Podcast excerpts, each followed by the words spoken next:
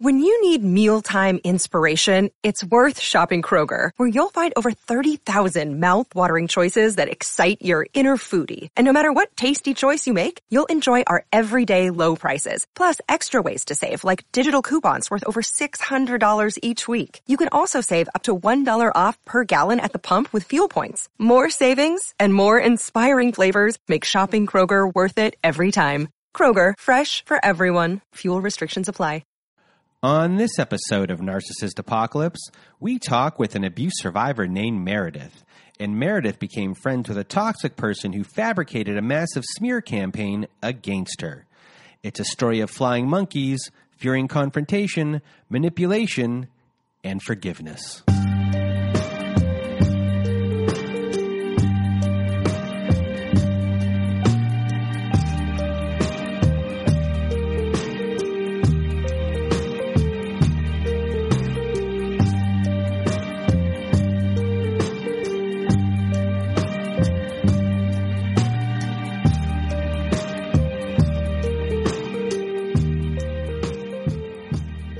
Welcome to Narcissist Apocalypse, a podcast that gives a voice to survivors of narcissistic abuse. I am Brandon Chadwick, but my friends call me Chad. And thanks for tuning in to this episode. So, what is a narcissist, you may ask? Well, for the purposes of this podcast, we refer to a narcissist as anyone who has displayed a pattern of behavior that shows a limited capacity to appreciate others' perspectives it is that simple. And now, before we get to our episode with Meredith, I just want to thank everyone in the Narcissist Apocalypse community for listening to the show and sharing your thoughts by email, Instagram, Twitter, and Facebook. Also, a reminder if you have not left us a review on whatever podcast service you use Spotify, Apple, Google, Stitcher, Castbox, etc., etc leave us a five star written review if you can, or just a regular five star review, as it helps out the show a lot when it comes to rankings. Now, if you have not been to our website recently at narcissistapocalypse.com and you want to be part of our show, go there to narcissistapocalypse.com. At the top of the page, there is a button. It says guest form. Click on that button, fill out the form. I'll read everything about your story. Eventually, I'll get back to you and uh, we'll go from there. And however, the quickest way to be part of our show is to also go to narcissistapocalypse.com and to read a letter to your narcissist as we are compiling letters for our volume four of that episode. So if you go to our website on the right hand side, there will be a button that says voicemail recorder or send voicemail. Click that button and away you'll go. It records up to five minutes to record as much as you need. So if you have to record once, twice, three times, four times, do it as many times as you need to do it. That is at narcissistapocalypse.com. Click the send voicemail button. If you want myself or my old pal Melissa to read your letter instead, just send it to us at narcissistapocalypse at gmail.com. And what else do I have here on my list to go through today? Um, our Patreon. Everyone, we have a Patreon. Yes. On our Patreon, you can listen to episodes that have not aired before. Some review episodes that I do with my old pal Melissa. We talk about The Sopranos. We talk about Livia Soprano. We've talked about uh, what else? We've done an episode on Degrassi where there was an abuse episode on Degrassi, a classic old one, Canadian content, things along those lines. And we've even talked about the album of uh, Fiona Apple recently. So we've done some odd things on there. Hopefully, we'll get some uh, former guests on there soon. So if you want to be part of our Patreon, be a patron of our Patreon, go to patreon.com slash narcissist apocalypse. Uh, another thing that we've been doing, I started an Instagram channel. I used to call it Chums, but we had a copyright issue. So it's now called Pals. and it's a friend spoof using a friend's Lego set. And you can find it on Instagram at This Week on Pals. And we've renamed all the characters. We've given them all a myriad of mental health problems, including there is a narcissist on the show. Ross is now boss. He is a covert narcissist, and he is just the worst and uh, go there if you want to be entertained and, and discuss uh, other mental health issues besides narcissism. There is narcissism there, especially when uh, Boss is on an episode. He is evil. Um, and I, that we're close to being it. This is a, a, really interesting episode. This is the first episode we've done that involves uh, a friend. So I want to thank uh, Meredith uh, beforehand. I thank her during the show uh, for being on this episode. And hopefully you'll be able to follow the whole way through. There are a lot more characters involved because, you know, there's a husband. Um, there is a former husband who has passed away. We have the perpetrator, and then we have a, a couple of other friends that are mentioned. So uh, we do our best to kind of recap during spots, um, but it's a really interesting story. It follows you know, uh, even though it's a friend's story, it does follow uh, the pattern if it was like a relationship. So you'll find a lot of similarities between the relationship uh, stuff and this friend story. And what happened was a path of destruction in this story kind of just uh, unfolded, unbeknownst to uh, Meredith. So I want to really want to thank Meredith one last time for taking part in being part of this uh, episode. So without further ado, I'm going to get out of my way and your way. Here is my conversation with Meredith. Welcome to Narcissist Apocalypse, everyone. With me today, I have Meredith. How are you? Ah, I'm good. I'm good. I'm really happy it's July. Well, I'm happy it's July. I'm happy you are here. We initially started talking. Uh, we did, talked in I think October, September, October of last year of 2019, and I've always had your story in my head. I mean, this is a you know we've had many stories on on this show, all different types of stories. And yours, I think, will be the first one that has to do with a friend. And everyone who is listening, I mean, this is. Uh, a story of destruction. You know, we went through. I, I, I, went away for a little bit, thinking, how do we tell this story the best way? Because there's a lot of moving parts to the story, and then eventually, um, I was like, you know what? Let's just record this. Let's just do it. And I'm happy you're here with me today. Uh, unfortunately, you're here with me today, but I'm happy you're here. Um, so uh, I'm just going to get out of my way and your way, and the floor, Meredith, is now yours. Awesome. So I'll just start by sort of giving you just a little background information about myself. Um, I work in the in the health and fitness industry. Um, I've dedicated myself in my life to helping people. Um, I'm very uh, everybody that knows me um, you know, and that likes me talks about my kindness and my overgiving. And uh, I grew up in a family, you know, that's another show, but I grew up in a family uh, where I was the gentle, easy one. Um, and so I was, I'm very predisposed to people pleasing and also very much uh, seeing my self worth in the validation of others. So, you know, I was like the head, I was the star of everything as a child growing up. I worked very hard to be the best at everything. Um, I was the best friend, the best athlete, the best academic. Um, and so I, I had this um, very much uh, growing up and into just recently until this situation happened. And I had to fix myself. Um, this uh, propensity to avoid conflict at all costs make it easy on everybody to be around me, overgive, over um, extend myself uh, in all ways to make everybody around me happy and comfortable and safe at the expense of myself. So that was a that's a big personality flaw, right? Like um, due to you know that's another show about the childhood, right? yes. But but but that's that's who I am. So I've dedicated my life to helping people. I've dedicated my life to others. So, which I love, which is a great thing. That's my nature. So when I was um, 17, I met this boy named Nick, and he was wildly beautiful and he was wildly amazing. And he chased me for about six months, and we started dating, and it was this whirlwind romance, the first love, you know, of the books. And uh, Nick and I ended up getting engaged and I got pregnant uh, when I was 20.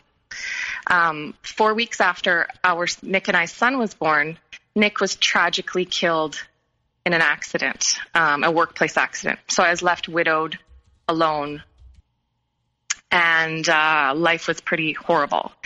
So there was this girl named Janice. Um, I had met her, spent time with her once uh, in the you know the two couple years that Nick and I were dating, and um, she'd given us a crib and some baby clothes. I met her once, and um, she when I met her, she was saying sort of these weird. She was making these weird comments, um, and I talked to Nick about it, and he said, "Oh, well, I dated her for like three months. She was married at this point in time. I dated her for like three months." And I said, "Oh." I said, "Yeah, we're she's fun to party with, so I stayed friends with her, but she was the craziest, meanest person I ever dated. But I, I don't know. I was just really young. Like I was a kid. Um, yeah. And that was it. She never spent time with us. She wasn't in our life, nothing. So, um, anyways, fast forward to uh, my son um, years later. Uh, my son is, you know, in his teens, and he is friends with her son um, because her Janice's ex-husband uh, is friends with now my new husband. My new husband's name is Tom. Uh, we got married three years after Nick died. And this is where, you know, this is where things get complicated. Tom was Nick's best friend. So I fell in love with Nick's best friend, Tom. Um, we have a beautiful life, beautiful relationship, beautiful home, beautiful everything, beautiful friends, beautiful family. Um, and uh, we've been married 15 years. So just to clarify, you are married to Tom for 15 years. And during this time, does uh, Janice live in the same town as you? No. Well, uh, for a little while she did, but we didn't really. um, we didn't spend time with her. Um, we moved out. We we were living in sort of uh, you know the prairies, and we moved out to Vancouver um, okay. about about 12 years ago. We moved so, out to Vancouver. So, so for people ago. who are not in Canada, uh, this person moved the equivalent of half a country away from where this other person lives. Yeah, I moved half a country away from where Janice yes, lives. And Canada is massive. so we're talking uh, I don't even know how many miles. Just it's it's a long like you got to take a plane. yeah, it's a couple thousand kilometers, a thousand miles. You know, long t- long ways away. Yeah. So um, so anyways, I you know I I don't know I I. Janice was a very controversial figure within my husband and I's friend groups back in the prairies. Janice, um, and I didn't know her, but I had heard rumors every now and then about her just because we had lots of mutual people. And um, Janice uh, was known as being vicious. Um, her, she was known as causing a lot of problems for her ex-husband. Um, she was known for um, being horrible to women, being horrible to men.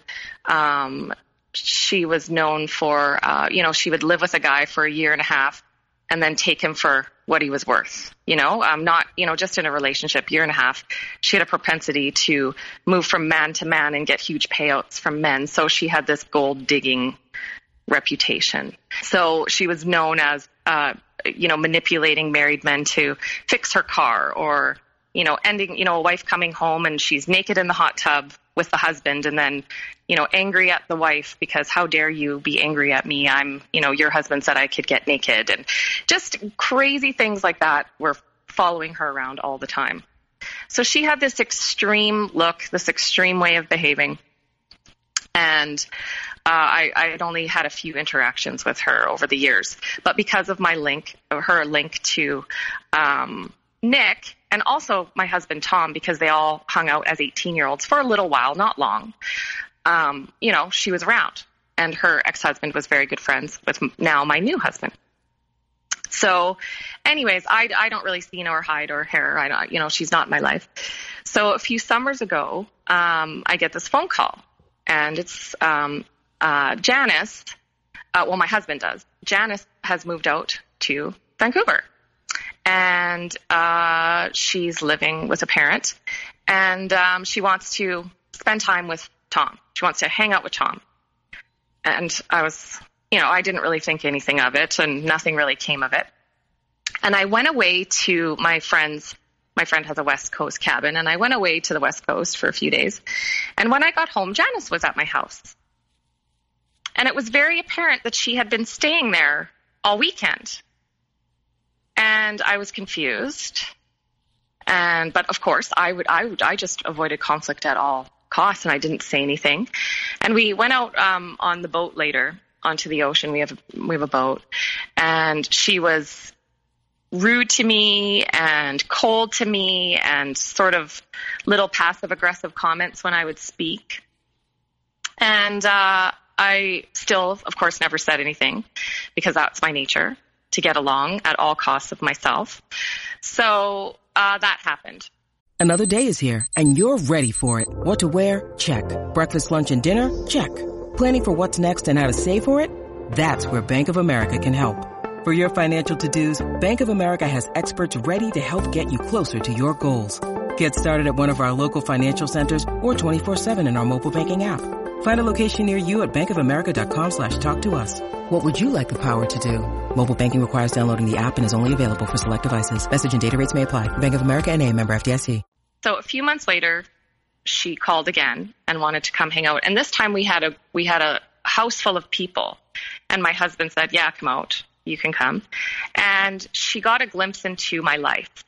And all of a sudden, overnight, she was my best friend um, complimenting just just it was like overnight. And if if i'm a very cautious person. Um, i have a lot of friends but i only actually have a few people that i let into my inner circle um, because i have had this traumatic upbringing in a lot of ways. So i'm not a fast friend by any means. I'm a kind friend and i'm a i'm a you know a neighborly person to all. But in terms of that close tight knit social circle that you know, you're my bestie. It takes a long time for someone to become my bestie. Um, and I feel like, you know, that's, that's a mature way to develop um, wonderful relationships. You just, you just don't hop off, you know, but I, I don't know what happened. So all of a sudden, you know, she was, um, complimenting me and I have the best life and um, she's just so happy I'm here. And she used our connection with Nick to flatter me that I was, you know, she's so happy I was with Nick and I changed Nick's life. And, she, you know, um, and, uh, you know, um, she's so proud of me the way I'm raising Nick's son. And she was very, very overly, um, affectionate and overly familiar with my son. And I let that, I don't know, but I let that I don't know what I was doing.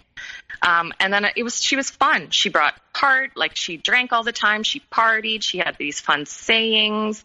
Everything. Her energy was quite large and high. And um, and and all of a sudden she started using um, language, you know, uh, similar language. So, um, you're my ride or die. You're, we're family. And this is like within a month.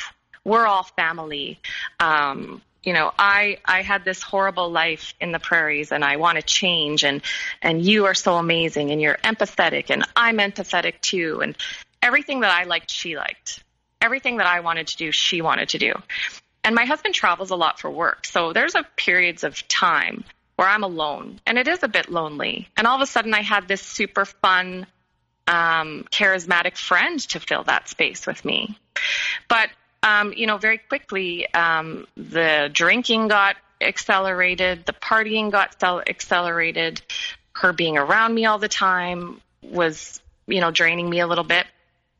And uh, it was, you know, it was this time where it's like, wow, this person has so much in common with me, knows my history, um, thinks I'm wonderful, validates me in all those ways, um, wants to help me in my life, and uh, be my best friend wow, this is amazing. She's nothing, you know, I know I heard all these horrible things about her and I've seen her behave horribly, but clearly she's changed.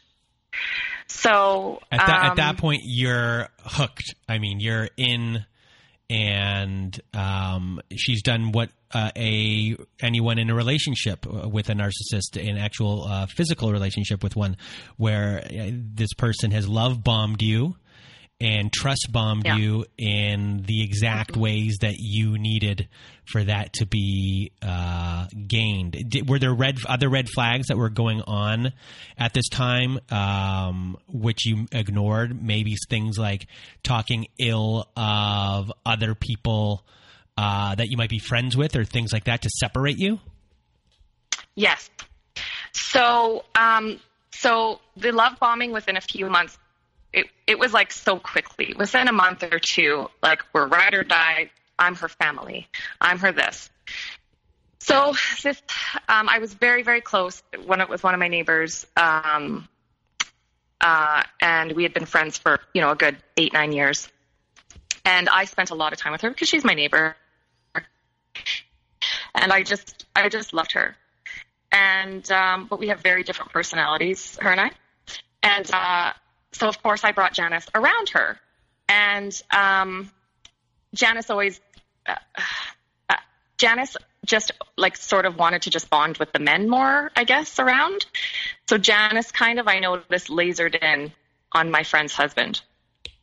And, uh, which I mean, we all just ignored because I come from this huge group of women and we, we don't hit on each other's husbands and we don't, uh, do things, uh, you know, there's, there's just so much trust that, that we can all have a great time and, and, um, at the time there was so much trust i felt my perception was i guess so, um, I, you know, I didn't really think anything of it. And um, something bad happened between this friend and I. It was a very bad conflict. And uh, it was a big one, for sure. Um, and immediately that gave Janice an opportunity to now put roadblocks and start isolating me from my friends. So um, I was vulnerable. And uh, so Janice would use language like, um, uh, you, I know you're too close to this and you're not seeing her for who she really is. And I'm older than you and I've had friends like this and I would never do this to you and this is not okay and you are being irresponsible by letting someone like this in your life. And um, I'm here for you and I'm your family and I would never treat you this way. And so uh, already, you know, my emotions and my feelings were elevated about this conflict. And, um, you know, she was my bestie and she loved me and she this. So I immediately allowed her to dictate how I was going to move forward with my neighbor. You know, at the end of the day, I allowed it. But it was just so everything she said made sense at the time.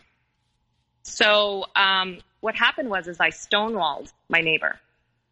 So I just completely shut communication down. And of course, remember, I'm afraid of conflict, and um, I very much uh, uh, am validated by the way people see me. So if someone's angry at me, it terrifies me, right? So, um, so I, you know, with uh, the help of Janice, you know, I'm the one that's here for you. Um, I stonewalled um, I stonewalled my neighbor. And my neighbor, because her personality is different, she lashed out and said some really hurtful things to me, like horribly hurtful things to me. So that actually gave Janice, validated everything Janice said about my neighbor. Like it just, it just was this perfect storm of validation. So I just said, you know, I'm, I'm done with this friendship. And, um, and Janice actually said, which this was the this was the red flag, this was the ultimate red flag that I ignored. And Janice said to me, um, "I'm really glad that you aren't friends with her because I don't like her at all. Um, you're my ride or die, and I don't want to have to spend time with someone like that. And you know, um, for the record, her husband would be so much happier with me." And I was like, "What? That? What?" And I just it was such a weird thing to say, but of course I ignored it. And of course I just kind of let it go. Like, you know, that's, that's weird. And then Janice became quite, so my neighbor, you know, blocked me on in social media and she got her husband to do the same and they were very angry with me. And um, Janice was quite obsessed with the fact that my my neighbor's husband blocked her, and she would you know talking. She quite was quite obsessed with it and talked about their connection and how they were connected. And she had only maybe met him two or three times, maybe, maybe if that. So that was kind of the first go. And I was very broken by this conflict with my neighbor. I didn't handle it well. I wasn't open to um, dealing with the conflict properly, and it um, damaged me. Like it, I'm, it really damaged me a lot. I, I was traumatized by the whole situation. So that was around Christmas time, and then as we moved into the new year, Janice kept love bombing me, and um, that's kind of when her nature started coming out. Now, remember, I know all these horrible things about her past that other people have said that she's done to them. So now, you know, I'm sort of kind of starting to see some of that behavior. So I started getting, so at the time out here, there's a lot of artisans and there's a lot of farm work.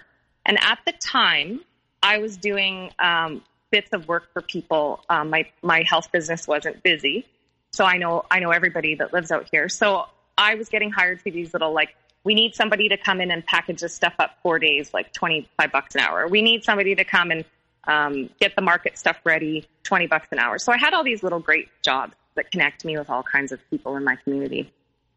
And so I started bringing her along to the jobs and getting her jobs um, because she was um, always crying and uh, saying that her ex husband was keeping her poor and she didn't have, you know, um, any money because of him.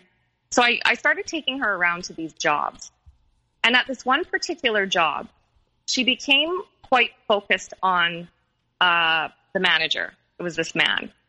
And she became quite focused on him. And he had had a history with another worker. Um, her name is Dee. Let's call her. Just.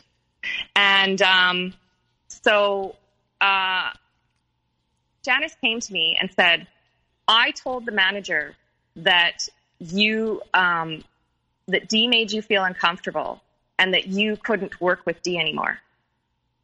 I said, "What? I don't I don't feel that way about anybody. Why would why would you say that?" And she went, Shh, "That's just what girlfriends do."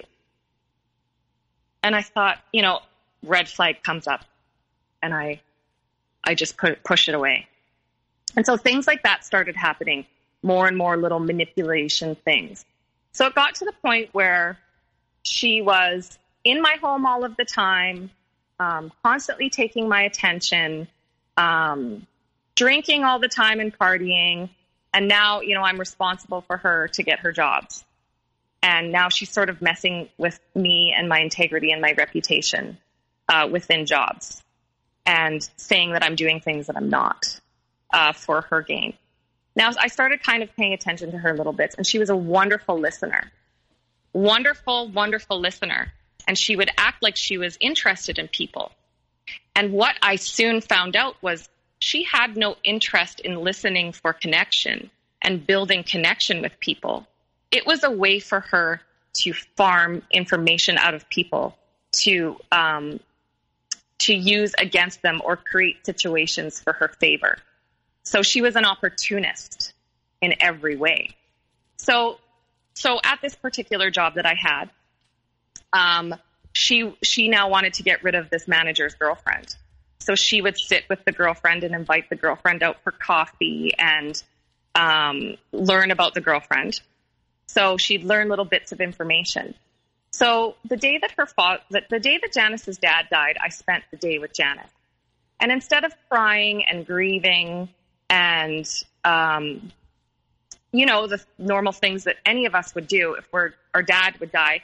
She set herself up to be painted at an artist collective. Her portrait.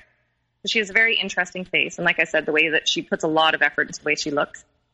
So I went with her to this collective where the day her father died, she sat on a chair while everybody painted her face and validated the way she looked, and she loved every minute of it and did not shed a tear for her father.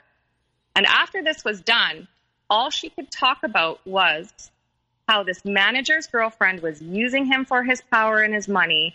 And she knows for a fact that this girl is cheating on him with this guy who happened to be a friend of mine, but Janice didn't know because she doesn't know that I know everybody. And um, she knows, and we and we need to tell this manager, and we need to stop her from being with him because he's horrible. And she just was so concentrated on it. And I said to her, We're not doing that because that's not true. This is my friend that you're talking about. How dare you? No, I got you this job. You're not causing these problems for people. No. And then she looked at me and said, Whose side are you on, anyways?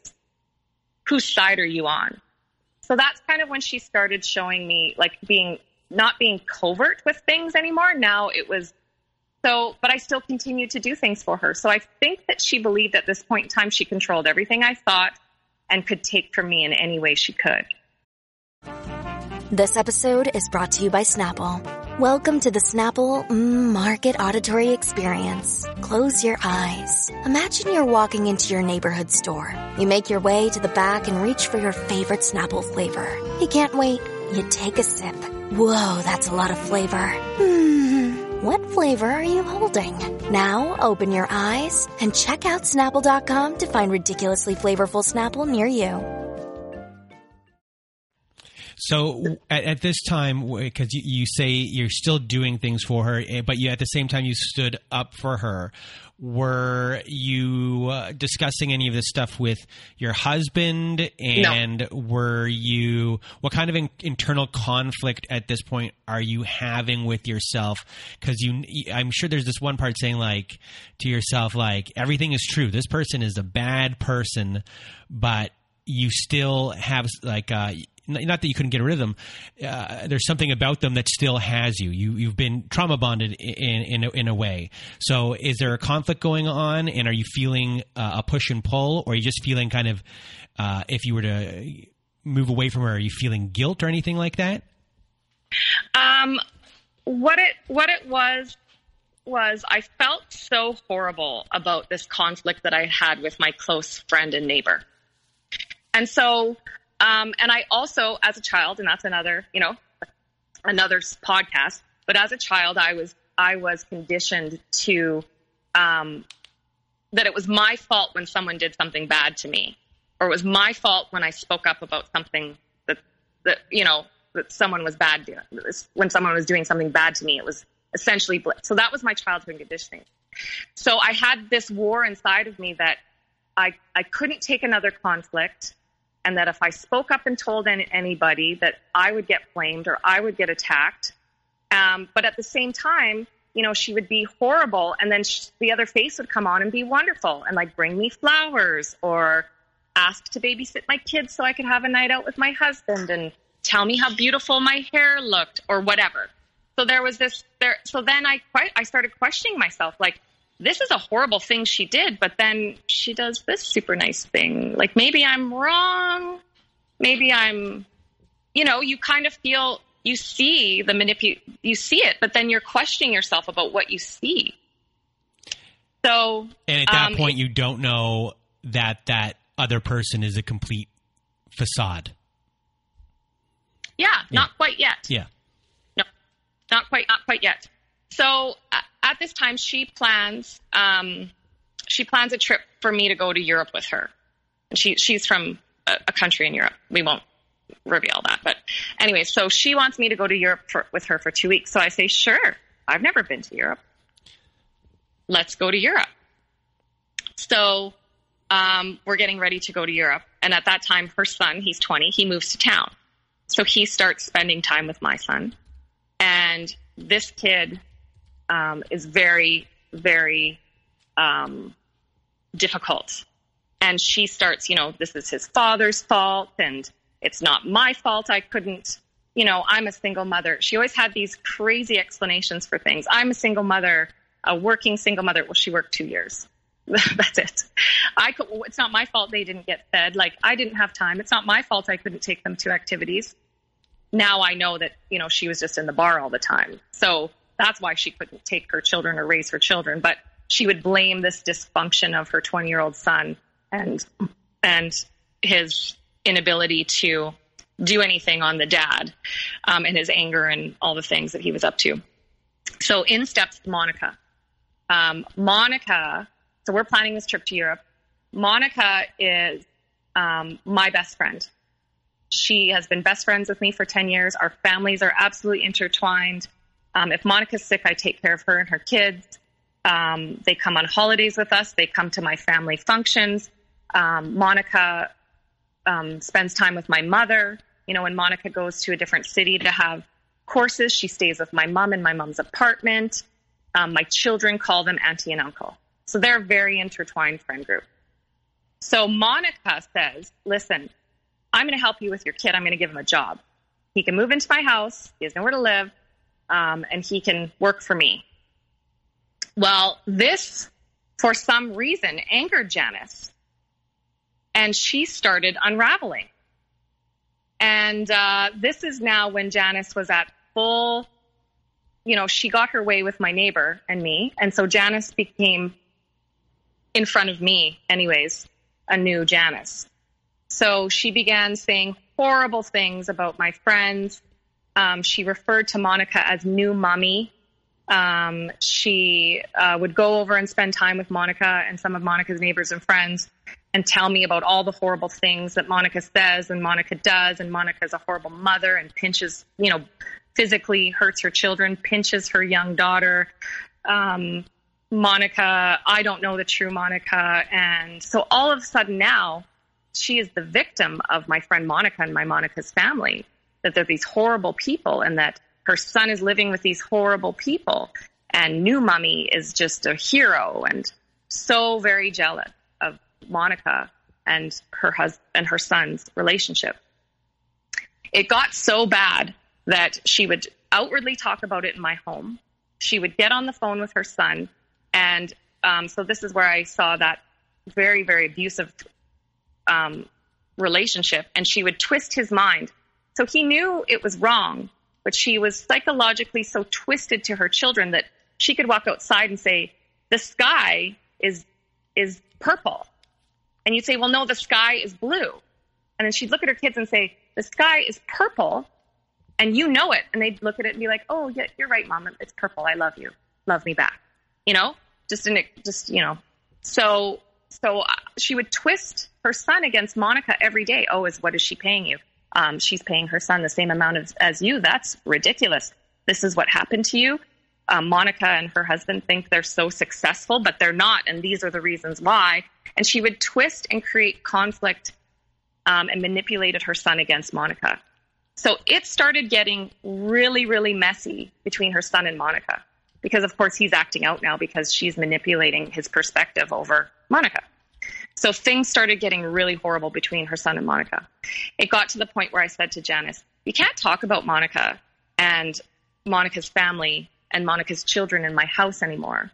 Her children, my home for 10 years has been like a second home to these kids. And I can't have them thinking that these kind of things are said in my home. I understand that you don't like them and I understand that you have conflict with them, but you, you can't have that in my life. And I was able to give that boundary, which infuriating, infuriated Janice. And she replied, um, you are just snowed by these people and you allow them to treat you this way and you allow them to do all these things in your life because you're a baby and you don't understand that um, friends don't treat friends this way. And so she started like full out just obviously attacking now everybody in my life. So it was my family, my husband. Every time my husband said something, she would have a, you know, something, oh, that's why I'm divorced. You put up with this. So she started manipulating me against my husband. And I started becoming negative about everyone in my life. Even though that's not my nature to talk about people horribly or to see the horrible things in people. I actually am an overtrusting person, which is why Janice ended up in my life. And I actually see the good in people before the bad. But now all of a sudden, Janice is making me see, not making me, I allow Janice to make me see the worst in everybody. And I began becoming quite negative, which is not something who I am at all. So, um, and I end up, you know, being quite frustrated in the meantime, I'm seeing Janice mess around with married men. You know, um, uh, married police officer, this married RCMP officer from the prairies flew in and had a had a weekend with her. And she'd always have an explanation. Well, it's not my fault. They want to buy me things. Well, what was I supposed to do? He was coming. He wanted to spend a re- romantic weekend with me. What was I supposed to do? And when she got caught messing around with married men, there was always an explanation. Well, he lured me and put me in this situation. He made me do it. He, um, uh, you know, he violated me sexually. He drugged me. There was always stories about why she had to end up with married men, and then she was the victim of their advances. So, um, anyways, we go to Europe, and um, this is when her, you know, now that nobody's around, the mask absolutely came off. So if I was, um, you know, I, I everything, I was just in wonderment um, and in awe of everything I was seeing over there. I love culture and I love history, and um, she put me down every time I was interested in something, or every time I, um, I, you know, I I found something to be amazing and exciting. And it got to the point where she was abusing me so much and I was crying myself to sleep at night. Um, that, you know, we'd go out and she'd say, well, you know, you're lucky that you have me because you're too stupid to um, figure out the tube system in Europe. You wouldn't be able to go anywhere without me. And so she started saying stuff like that. Meanwhile, she's still trashing my family. She's still trashing my friends. She's ultra obsessed with Monica. And um, she's bringing that into our time. So anytime I started interacting with someone, she would throw huge fits and she'd storm off. And then she started saying I was a snob and that I was horrible. And, um, you know, look at me. I think I'm so great. Um, at one point in time, we were at the O2. So we end up walking out of the O2 and she's edgy. She's quite edgy. And she's drunk, remember, she drinks all the time. So she's quite edgy. And I take my high heels off I pull out some flats out of my purse and put them on my feet. And she looks at me and she starts screaming like this, like violently, screechy screaming at me that I'm a bitch and that I have problems and don't I see what a snake I am and what a horrible friend I am? And I'm like, what? And she says, you had flats in your purse this whole time? And I was, I was like, what? And she starts screaming at me, I have been walking through Europe for two weeks with high heels on, and you can't even do one night with high heels on for me? Don't you see how fucked up you are? Don't you see what a snake you are? I've seen the true you. I've seen your true colors. Screaming and yelling at me to the point the few people stopped and asked me if I was okay. So this is like where this manipulation and control.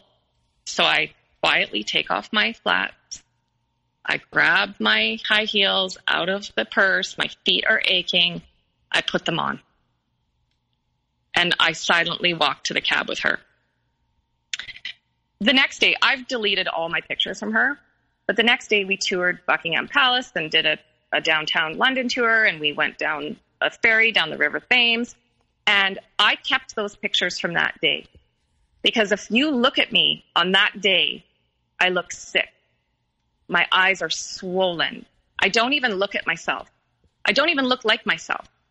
So I kept those pictures of that day to remind myself that I will never put up or tolerate abuse like this again.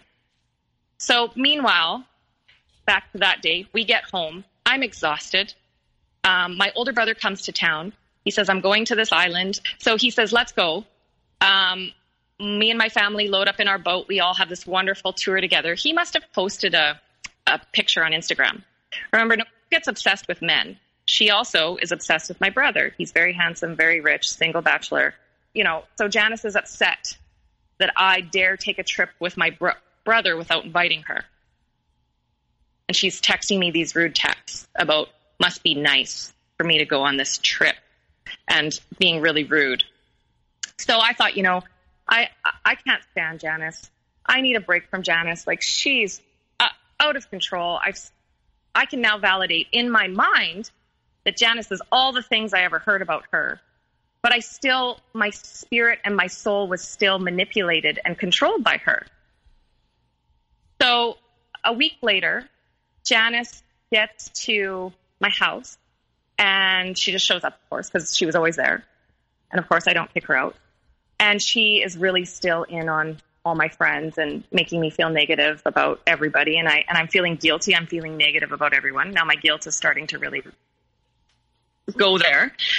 Um, and uh, Monica is now you know in this horrible conflict with Janice's son and Monica was taking it out on everybody and Monica messaged me this horrible text and I was exhausted from the Europe trip, I was exhausted from having Janice in my life. I was exhausted from feeling angry at everybody because Janice was telling me that nobody loved me and that none of my friends cared about me and these are the ways how and your friends all behave like this. And I had a panic attack. I started having a panic attack. And Janice sat there with her arms crossed and she said, You know, you're a grown up and you need to start taking care of yourself. I'm a grown up. Well, you're living in my home, drinking my food, eating, drinking my drinks, eating my food, um, taking my clothes, taking every, you know, taking my jobs, taking my friends, taking my family, and I'm the one that needs to grow up. So um, she's like, you got to fix yourself. So this panic attack was so overwhelming. I couldn't see, I couldn't breathe, I couldn't, I couldn't feel, and it was scary. My body started shutting down. So I drove to the hospital by myself. Janice was like, You get in your car and take yourself to the hospital. As soon as I got to this little urgent care hospital, they immediately hospitalized me. And I don't remember much from there, but I was very, very, very medicated. Now, my sister in law, my husband Tom's sister, is trying to get into the hospital to see me. Janice has my cell phone. Janice is controlling over who can see me and what. And Janice says to my sister in law, No, no, I'll let you know if she wants to see you. If you want to say something to her, you say it through me. And so Janice is telling everybody that reported back to me was telling me that Janice was telling them that they couldn't see me. And my sister in law was really upset and she felt like somehow she was being left out of this family issue and she couldn't figure out why Janice was at the hospital talking to the doctors, contacting her brother. She she her alarm bells were up. So she just came. At this time I'm very medicated. So I get home and uh, I still am not telling anybody anything. I'm still keeping it quiet.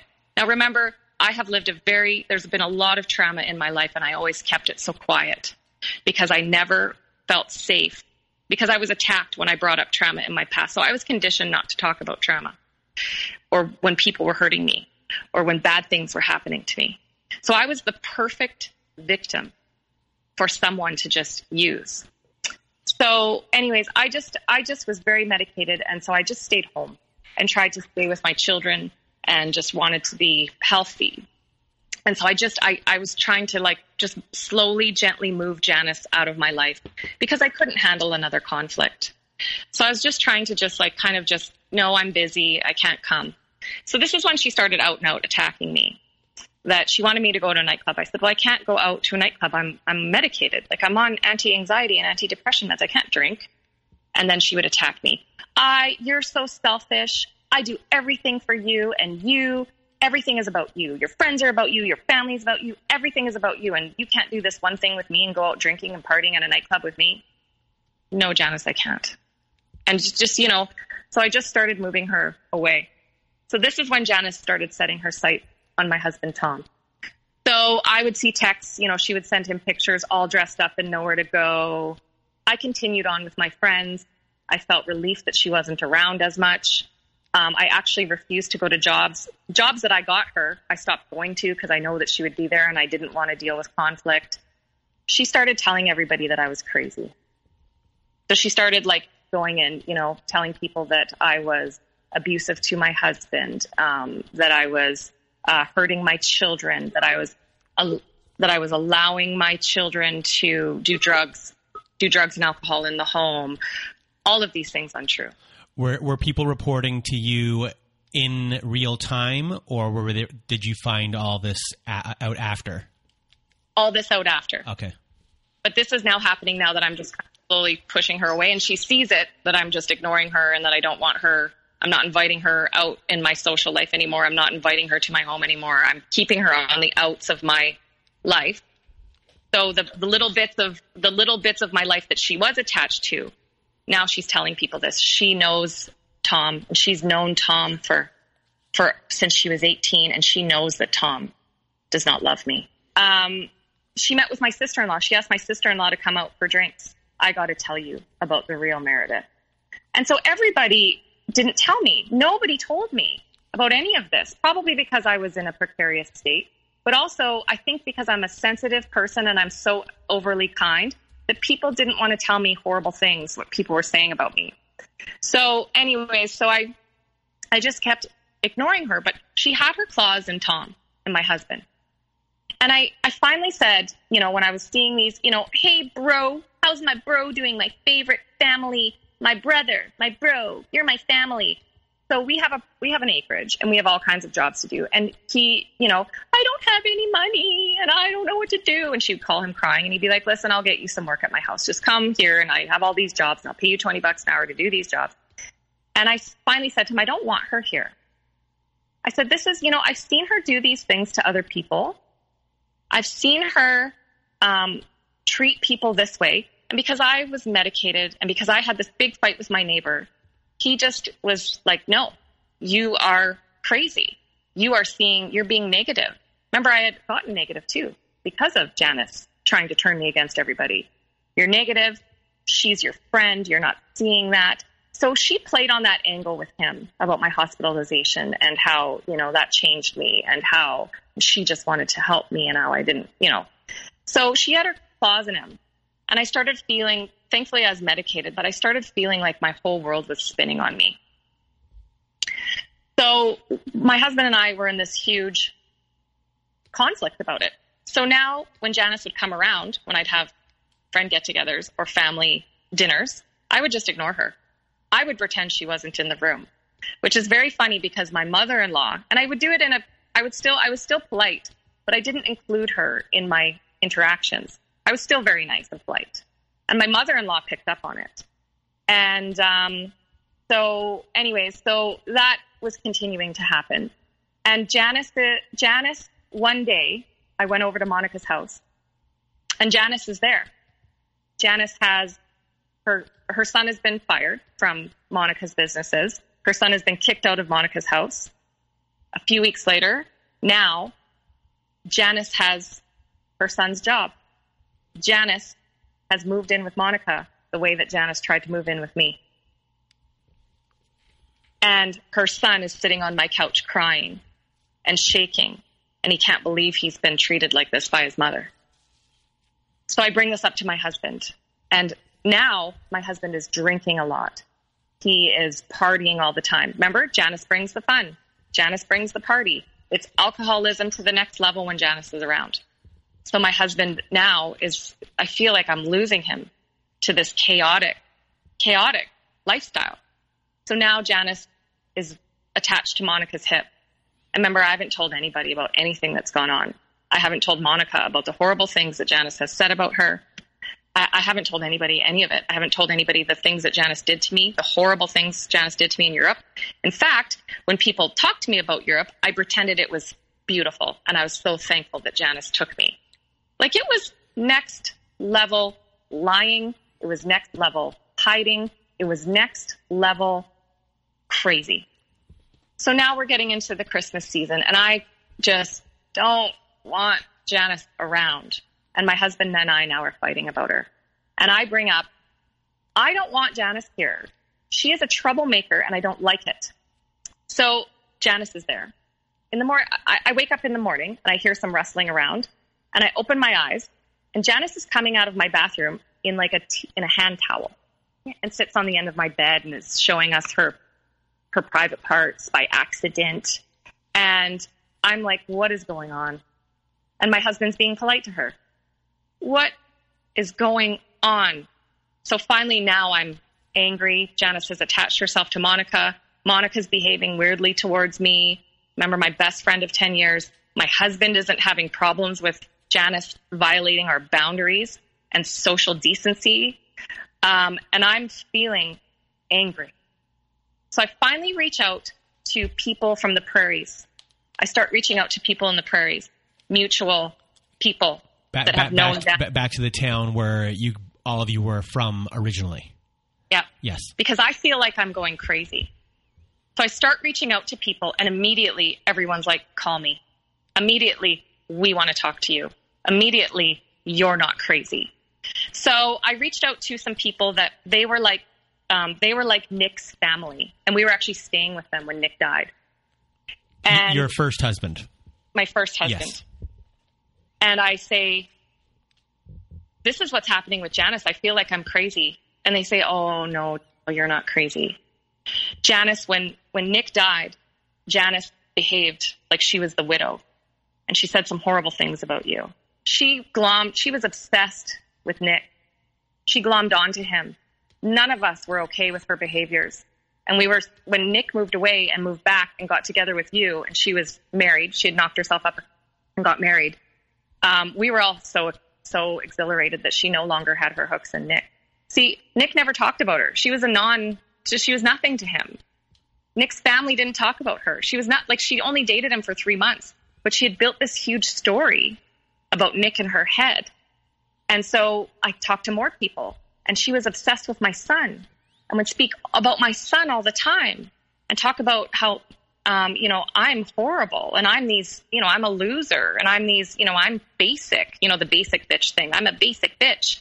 And how um, Nick's family preferred her well, Nick's family wouldn't be able to pick her out in a lineup, but she had this delusional, she had this delusional um, narrative so, about. So for 15 years, for 15 years, technically in in a, in a way yes you did know that she existed but you never thought about this individual once and then for 15 years all this other person was doing was thinking and talking about you Yes.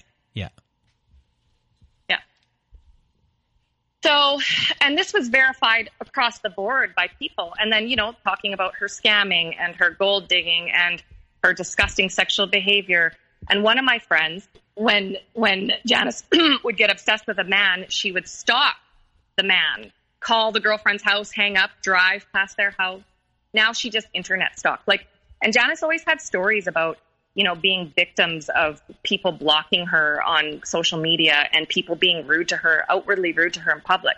Well, now I'm doing I'm I'm doing some research, and the way that Janice behaved was always horribly, and she she targeted men that had fiancés, girlfriends, wives, because it you know my perception would be it it made her feel like she was above the woman that they were with, and that was part of her her narcissistic supply.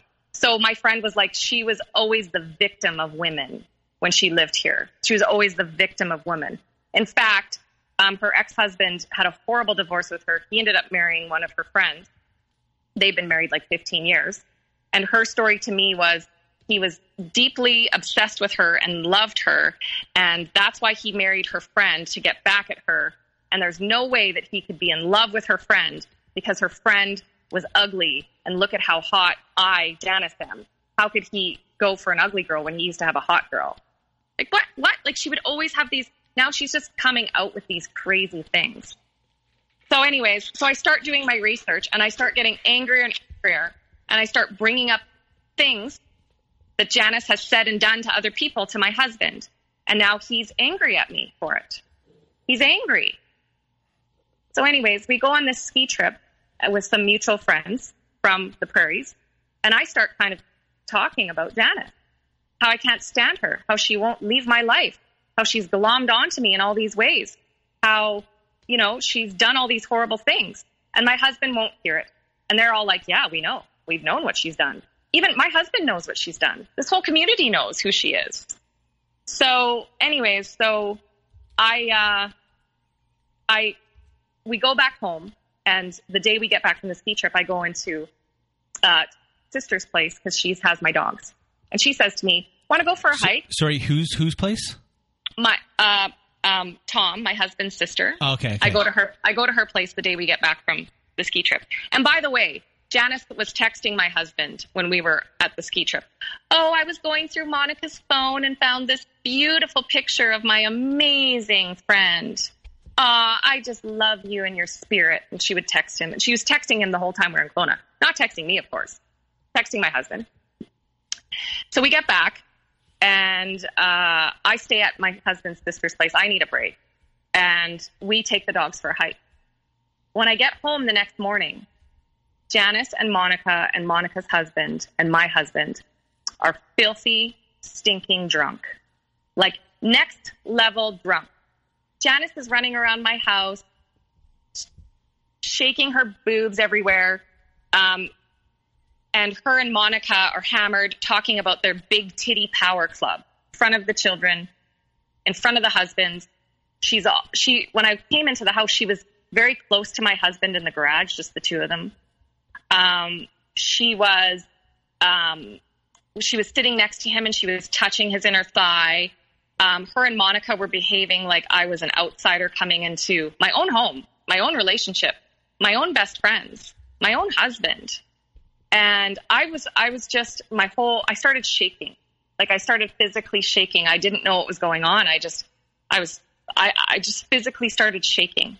My husband was so drunk I couldn't speak to him. I couldn't get through to him. Janice was grinding and pulling her boobs out and grinding against his his his penis.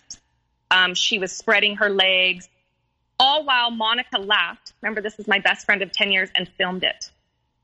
I physically, I, I, I, I was traumatized. I physically fight, fight, or freeze. You know, people have. Mm-hmm. I started, I started walking away.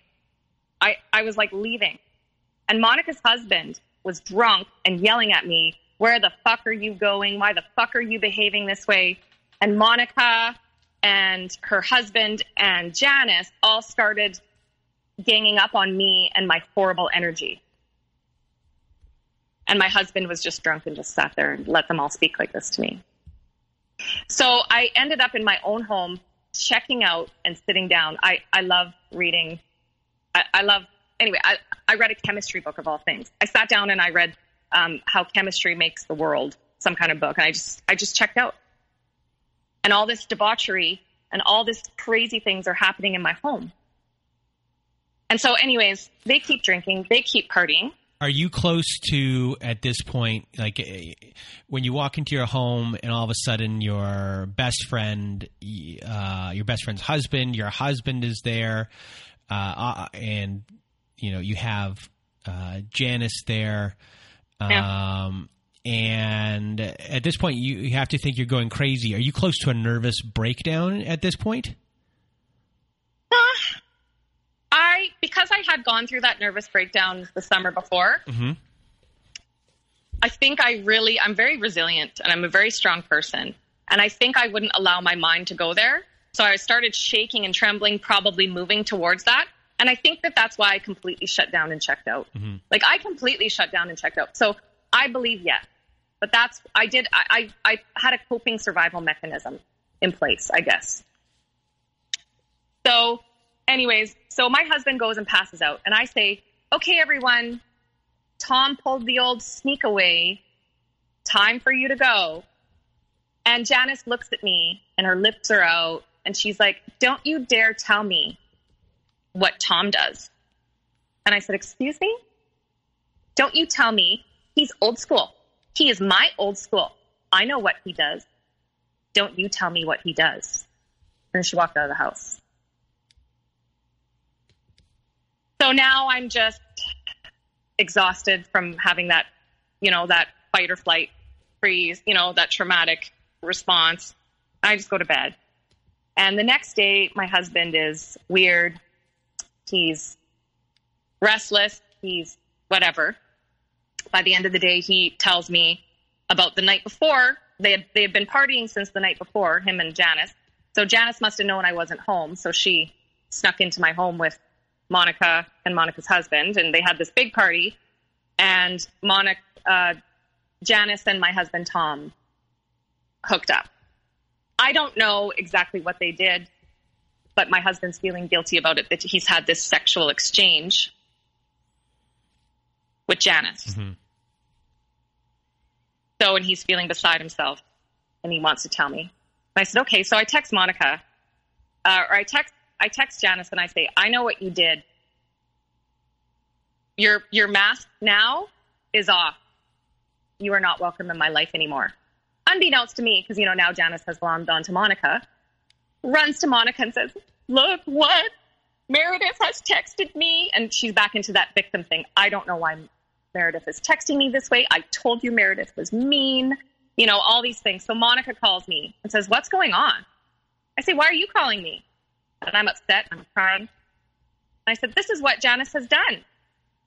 This is what's happened. No. Monica says, No, it didn't. I said, Yes, it did. It did. because of course Janice is on the other side saying, I don't know what she's talking about. What is she talking about? Monica said, No, she didn't. And I'm my my like temper and my incredulous, I just my whole body was like hot. I said, Monica, this is my friend of ten years. This is this woman I've had her back through and through. This woman is part of my family, and I'm speaking my truth, and she's telling me it's not true. What, Monica? I'll just I'll let you talk to her. This is this is a mistake. This is a misunderstanding. So Janice obviously has gone to a place to have a private conversation with me.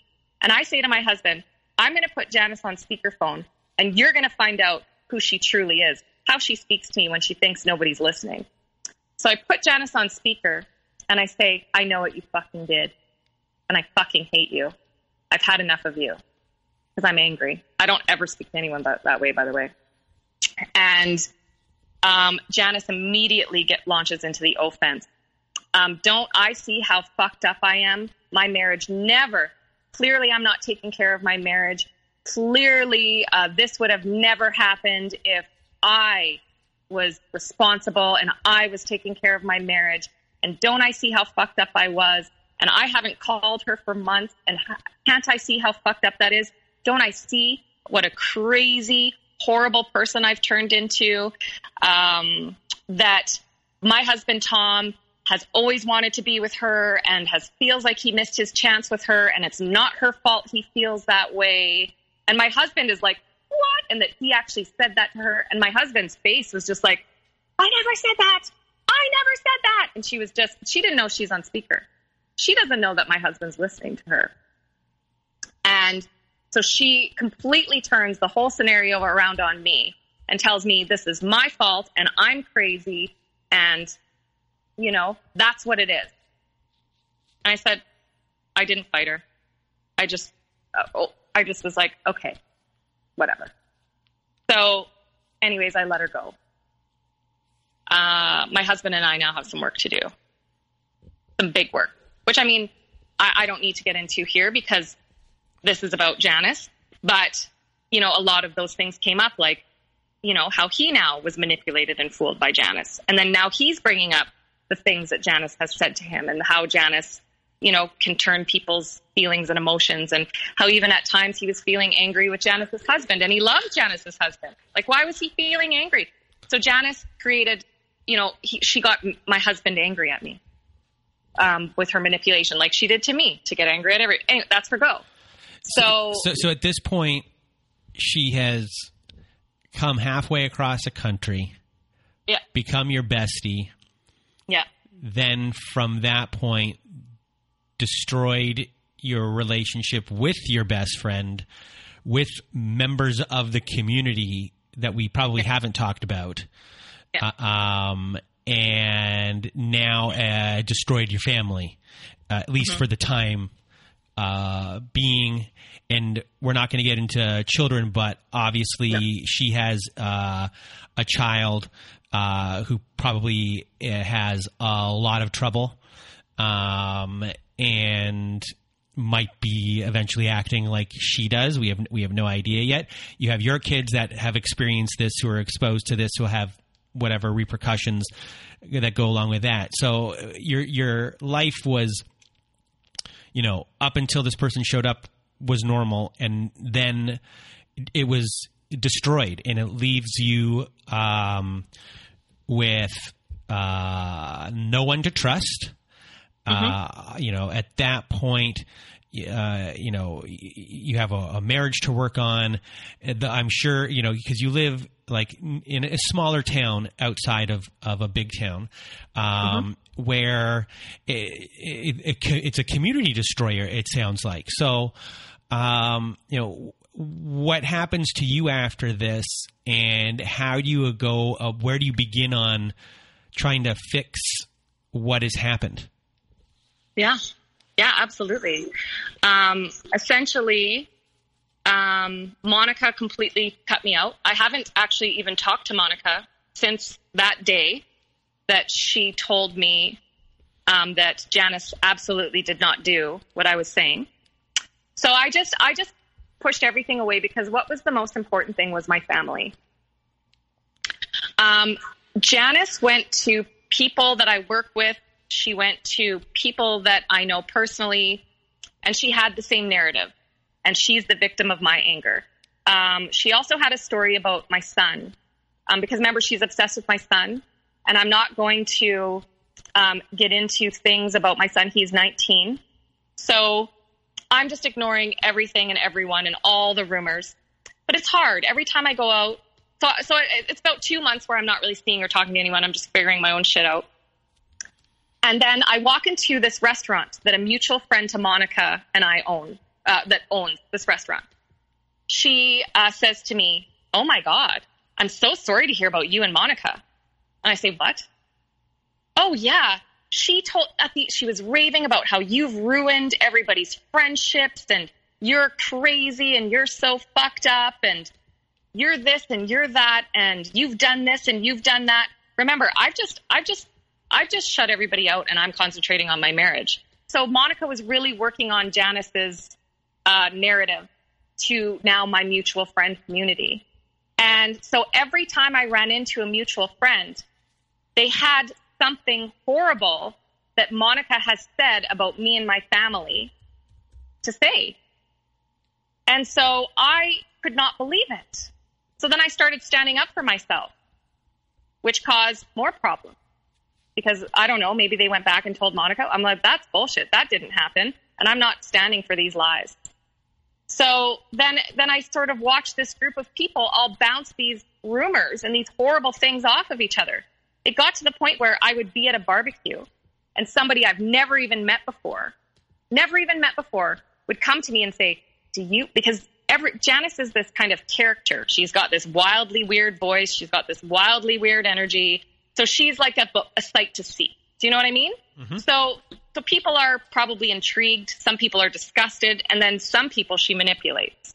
So, so they, this is what, and they would know my story. So, you know, Monica had, Janice had this story built up in her head about Nick, my dead husband, about Tom, about my child, about how horrible I am, how crazy I am. And this person actually said to me, I'm really sorry um, when I, I, I thought all these things about you. And I've actually said a few bad things about you to people. And everybody outside that group of people that I talked to are like, Meredith is wonderful. What are you talking about? Meredith is the best. So she said then she started seeing Janice behave in the ways that they were that Janice was saying I was behaving. Janice was at Monica's having affairs with all the married men, quite a few of the married men. Janice spoke. Um, Janice was drunk all the time.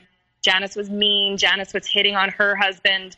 Janice was negative. Janice was always causing drama. So she started having, you know, she obviously wasn't manip- was manipulated at first, and so she started having thoughts as, well, yeah, I'd, I'd have a problem with Janice too. Actually, I do have a problem with Janice. So, so you know, so they were really working on ruining my reputation. So Janice took an offense um, on me in case I told anybody about her gold digging and her conning and her uh, abuse of, of people and her cheating. So Janice decided to take an offense with Monica and my friend's support. So once again, I just completely walked away. I just took the high road and I walked away. But that didn't mean I didn't stick up for myself. So in the meantime, now I'm dealing with my trauma. I'm dealing with past hurts that have taken me to this place of allowing someone as horrible as Janice in my life. Um, my husband and I are healing our relationship. We're doing really well and wonderful. Um, Monica is actively speaking bad about my husband to mutual friends um, on behalf of Janice and uh, and I know all this. One day, uh, my husband had to call Monica because we thought one of our kids was there, and he calls Monica, and this is after Monica said all these horrible things about my husband, and I haven't seen or talked to Monica now in six, seven months, and he's got her on speaker, and she brings up, he's like, you know, is my kids there? No, they're not here. And then she just starts talking about her and Janice and how they've had this wonderful day together, and they're doing. She just brings it up She just starts talking about it. And then she says to my husband, and now we're laying in the sun with our tits out. Me and Janice's tits are out. And I was like, what? What? What? I said, I looked at my husband. I'm like, get off the phone. And he hung up the phone. And I said, Don't you see how weird that is, Tom? Like my husband to weird to my husband, I said, Don't you see how weird that is? And my husband says, Whatever. So my husband's now blocking out all the trauma. He doesn't want to face it. He doesn't want to deal with it. So, anyways, I start healing myself. But in the meantime, all of these healing things, people now are telling me about the things that Janice has said about me. My parents are coming forward. My dad, my dad's wife actually came forward. My sister in law is coming forward. Everybody, now the story's out. The cover is blown. I know everything. So this is when I started healing and started really looking at myself. And in that, in that, in that way, it gave me an opportunity to heal a lot of my relationships. So I healed that relationship with my beautiful neighbor and we're better than ever. And we're so happy that we're back in each other's lives. And, you know, I, I had this opportunity to heal my marriage and, um, and so I was doing all these very positive things in my life. But at the same time, I realized that, uh, you know, when I tried to fit in um, with a debaucherous, morally backwards culture that Janice had brought me in, it drove me to anxious insanity. It Wasn't me, It wasn't authentically who I was. And so now Janice had brought that culture and exasperated that culture in Monica's life. And so, of course, I was the enemy. I was the one that broke up all the friends. I just didn't get over it. I just, I just was, um, you know, controlling wife. I made my husband stop drinking. Um, I, you know, so it, it, it got to the point where when our, some of our mutual friends, so, so for instance, one of my mutual friends invited me on a trip and I ended up kind of humming and hawing whether I could go. And then this was the kicker. She said to me, I said, well, I don't think I can go. And she said to me, well, can you do me a favor and not mention to anybody that I've asked you to go? What? What? What? Because Monica and Janice had created this culture of me being the enemy so widely that it worried my mutual friend to Monica that she's invited me somewhere. It was a se- uh, she had to be friends with me in secret, obviously, mm-hmm. interact with me in secret. I don't know what that meant, but that's a weird thing to do. And so, so just sort of this culture of people, you know, like, like for instance, somebody wouldn't want to go work for Monica's company, and the next thing I would know is they would start rumors in our small community that the reason why that person wouldn't come work for them is because I have I have um, poisoned that person against Janet. Like I couldn't get free of all the bullshit they were saying about me, even though I didn't even know that person that was going to go work for them.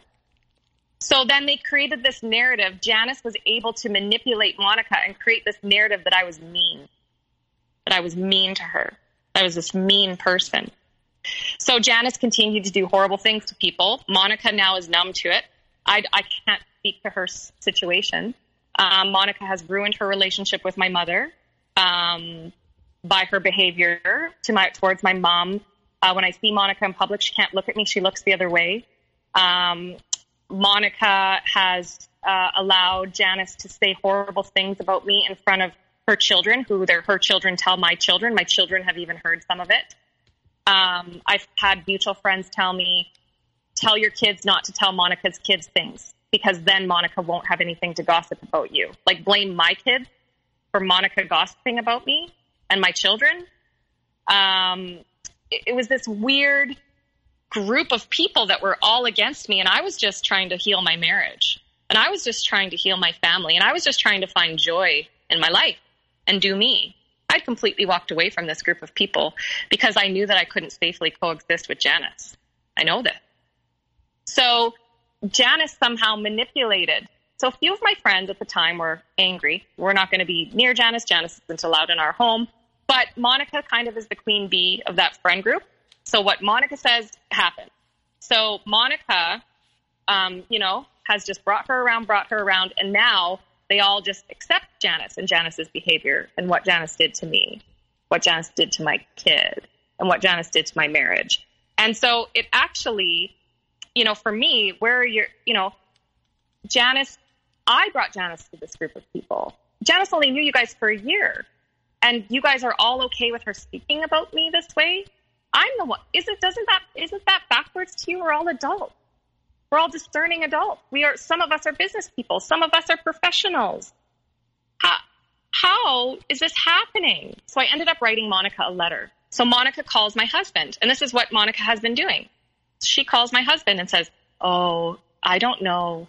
Meredith's mental state must be must be. Uh, is she okay? Her mental state isn't good." um, she sent me all these nasty texts and she attacked me and I, you know, I don't know what that's all about. But why would somebody lie about texting? It's very so I come and I show my husband the phone and he's like, Well that's that's nothing what Monica told me. What happened? You didn't attack her, you just she attacked you and you told her you weren't willing to have a conversation like that. So Monica now has this narrative that I made her choose between me and Janice which I did no such thing. Her and I have never even had a conversation about Janice. And that now she is the victim of me as well. That's what she's telling our mutual friends. And she's actually going after some of my friends now who are trying to be close with me or, or who have close relationships with me. So now Monica is Janice's ultimate, ultimate attack dog mm-hmm. on my person. And it's very hurtful because someone, you know, someone that's known you and spent time with you for that long, when they run around and say bad things about you, people are like, well, maybe it's true. They were friends forever. Why would she say something like that? That's how Janice got me because I don't say things that aren't true. I don't make stuff up about people. So I innately reversed projected my goodness onto Janice. When she would make things up about people and she would say horrible things about people, I just assumed that they were true because I wouldn't say things that weren't true. I wouldn't make rumors up about people. I wouldn't, you know, do start manipulating and start crap about people. So I just assumed that Janice wouldn't either. So I'm assuming that's what Monica thinks as well. Mm-hmm. I want to believe the best in her. Um, you know, so I'm still, you know, this is now a year and a half, and I'm still just moving on with my life. And you know, just a week ago, uh, Monica called my husband and uh, yelled at my husband and said that I'm uncivil and that I'm not getting over any of this. I haven't seen, remember, I haven't seen Monica. Like the only time I've seen Monica in public is when she's walks by me and looks the other way. But we haven't spoken words to each other. Mm-hmm. We don't, nothing. So, so Monica calls my husband. I'm uncivil. It's been a year. Why am I not getting over this? Don't I see same language as Janice's. Don't I see what I'm doing to everybody? Her children miss me and love me. And um, and when I was in a store, I saw her and walked the other way and walked out of the store. And how dare I do that to her? So my husband confronted her and he said, "You know, we know all these things. Every man that's mutual friends with us, every person that's mutual f- friends with us, everybody has told on you about the horrible things you're saying about my wife." She denied all of it. And then she started attacking my husband, saying that I was mean to Janice and why I'm so mean to Janice. I'm just mean to Janice. Remember, I have never been mean to Janice. I told Janice I didn't want her in my life and told her, you know, get out. That's it. That's it. That's as mean as I got to Janice over these years. When the day I caught her cheating with my husband. So, um, so and that's sorry. How are you do, like what uh, in the aftermath of this? What have you and your uh, your therapist been working on um, the most, and uh, what okay. has been the most difficult? Oh yes. So you know, so something that's difficult is the triggers. So clearly, this drama, even even though I walk away from it, even though I won't engage in it, even though um, I like like you know this phone call that Monica made to my husband even a week and a half ago. This is like so long. Like we're so past all this stuff. This stuff triggers that trauma. Does that make sense? Yeah. That phone call triggers the trauma of everything that Janice did. It triggers the trauma that Janice made someone that I spent 10 years investing in, that I believed in, not believe in me. This, you know, so so that's very very horrible. And every time Monica attacked my character, and then you know has to bring Janice's, you know, because now remember Janice is pretty much living with them and in her space all the time, and same thing as me. So I understand and have compassion for that through therapy and learning that I was tricked one time. So, of course, other people. Janice has made her life. Janice doesn't have a career. Janice it doesn't have hobbies. Janice doesn't have volunteer interests. Janice's whole life has been about the way she looks and the way that she manipulates people to get what she wants from them. So Janice is a master at it. So I can have forgiveness and compassion for people that now are manipulated by her and now um, uh, are a part of that chaotic. I mean, it's chaos. It's it's not. I mean, uh, you know, an inside source has told us how chaotic it is with her in their life. I, I can't speak to exactly what's going on, but I understand. I know. So so um, so I can have compassion for people that are also manipulated.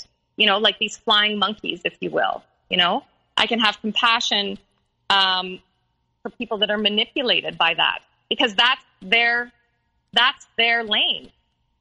Their lane isn't developing themselves. Their lane is manipulating other people to get what they want from them. Mm-hmm. So so it's it's a it's you know like you know I'm just watching the Jeffrey Epstein story. And this is this is how these insidious people get so far because they're socially fun, they are uh, attractive, they seem like they're harmless, they have harmless, you know, demurs, they seem uh, gentle, they're always they're never wrong, they're always a victim of someone else, and for whatever reason, these codependent I, I learned I was codependent. Uh, maybe Monica is too, probably. These codependent people then are like, I'll just take care of you. I'm going to ignore the red flags because you're a victim and you make me feel so good for helping you. Because that's what Janice did. She made me feel so good for helping her. She had no friends. Nobody liked her. She uh, had no um, pat, like she had no money. She had no this, and she just wanted to change, and she just wanted to have a happy, good life. Oh, well, uh, come here, Janice, I'll help you. Not knowing that she had an agenda. I would have not let Janice walk down my driveway if I would have known what she was up to behind my back for 15 years. Not a, not a, but then again, we don't tell each other. We don't talk about these things because it seems like these personalities, which I learned in therapy, are so sensational that when we speak about what they're doing, it's hard for people to believe it. Does that make sense? Mm-hmm. The, so then, the, sometimes, I think for the specific type that Janice is, mm-hmm. um, they like to. It's hard. It's hard for uh, uh, people to understand who are who are listening to this and and and, and don't know, have never been through it. But there's a specific type that um, somehow it, it, they are able to have friends, but those people don't talk to each other about what is going on. It's like they know if they talk about what is going on with each other, there's this fear in a way that things will change. So everyone, it's kind of like they, have segregated everyone, even though they're all together, so no one would talk uh, negatively or say uh, anything about the negative things that they are actually seeing. And um, it's, you know, because one of the things that a lot of people will deal with is, is, you know, technically I'm like you're like oh I didn't do anything bad but I watched a lot of bad things happen and I never said anything about it and I never mm-hmm. did anything about it and it, it was uh, it's hard to explain how they do it, but um, the the the type of narcissist that is able to do it is able to do it quite easily in a way of of having people uh, even within like if you're you know within that group to not talk at all. Is that is that am I on uh, the right path with oh. what you, you were talking about? You're you're right on the money, yeah. and like you know I have I have deep compassion for Monica because she truly believed that I'm the monster here.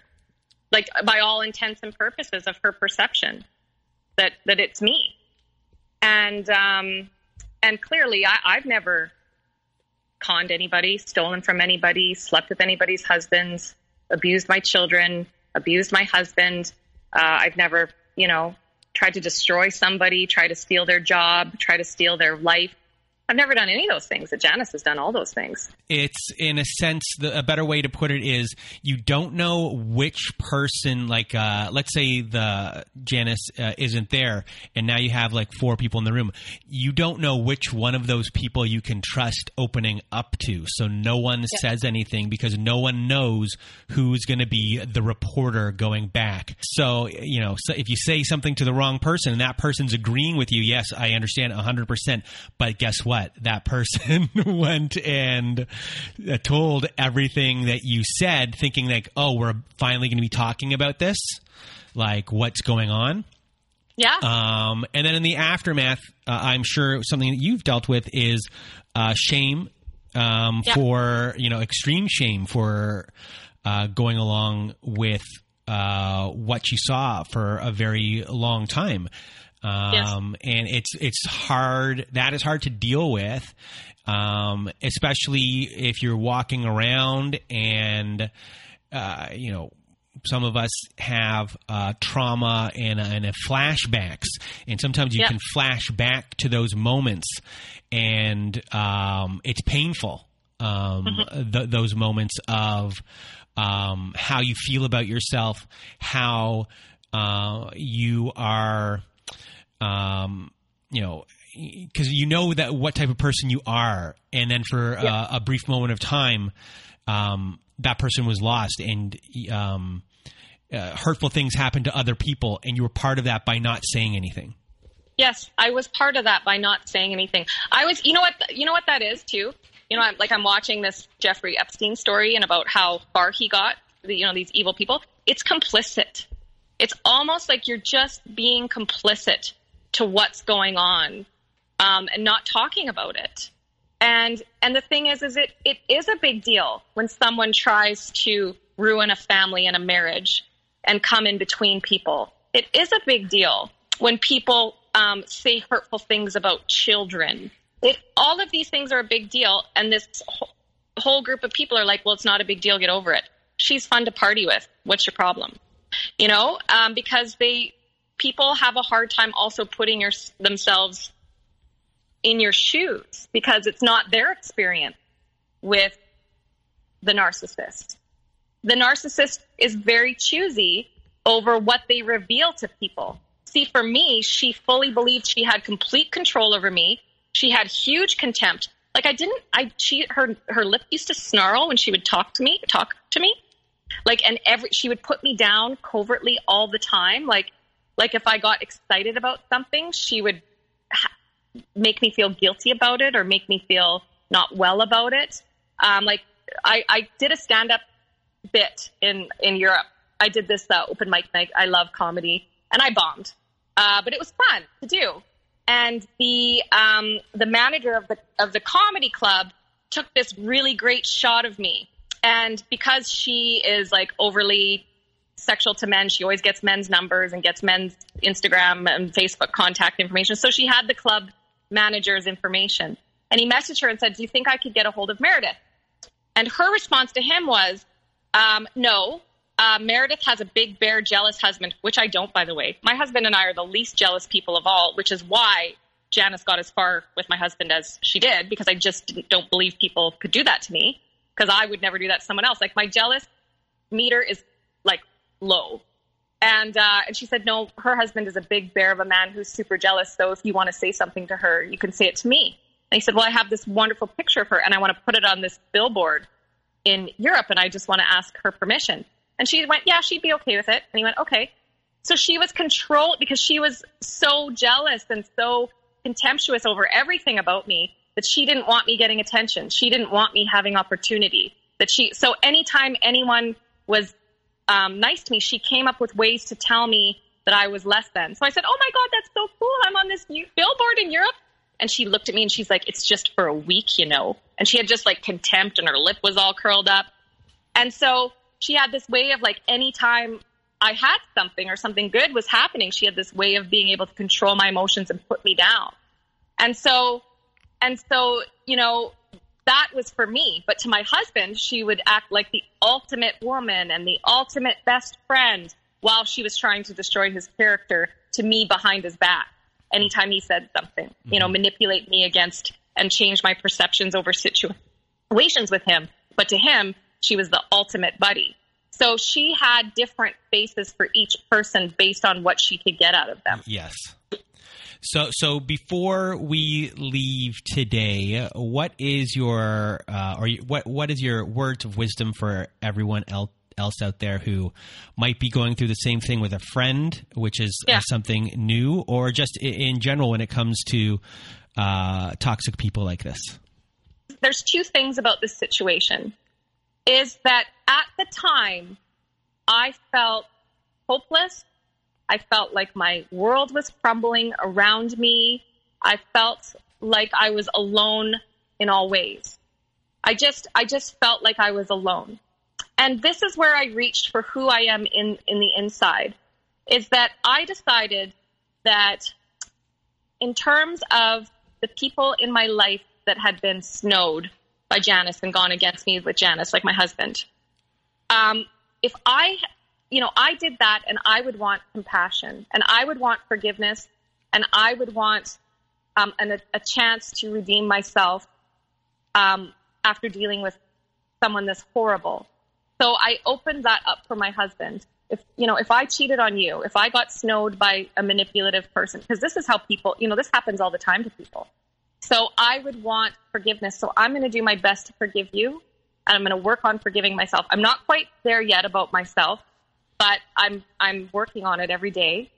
And and that and that when I felt like I was alone, which I probably was, and I, I felt like I was alone, that I decided to take each day one day at a time. Today I'm to get up, and today I'm going to reach for outlets that will be healthy for myself, exercise, talking to a very trusted loved one. If you don't have a trusted loved one to talk to, reaching out to mental health professionals, um, creating a new routine for myself that was away from sort of uh, my old friendship that no longer I was safe in. So um, finding opportunities to get that confident back and inviting someone that maybe wasn't in my circle before for coffee and building and establishing new connections with other people and putting myself in situations that will never be toxic like that again.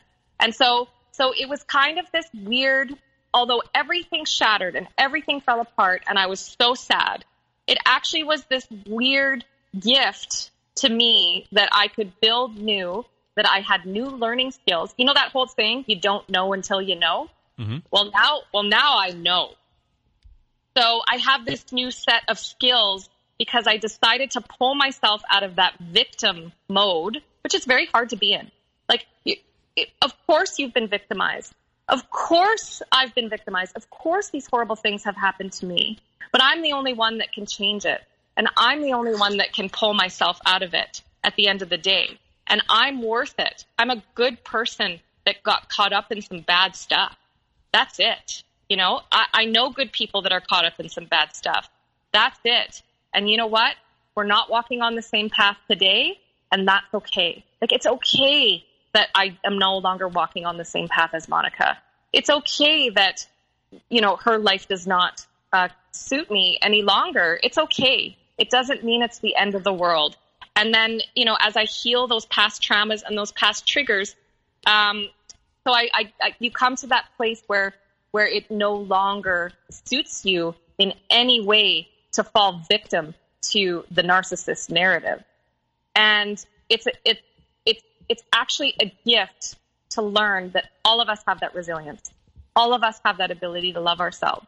And all of us have the ability to demand better in our lives. And weirdly enough, uh, I am coming to the place where I'm thankful uh, that I was given this opportunity to uh, learn something new. Well, thank you for sharing that. That's very powerful. And I hope everyone uh, takes in uh, what she said and is able to move from being a victim to a survivor to a thriver um, where, where you're going. So thank you very much Yeah. for, for, for sharing your story. You know, we've, it's been, uh, you know, almost a whole entire year in, until we uh, did this. And I'm really thankful that you are here to share this uh, story. And I'm happy that you're getting to the place where you uh, want to be. Yeah, yeah, I am. I mean, you know, things still upset you, but it's okay. It's okay to be upset. It's okay to be mad, and you just move on and make your make yourself a better day. So, Meredith, thank you once again for being here. And for everyone else out there who is listening, I hope you have a good night.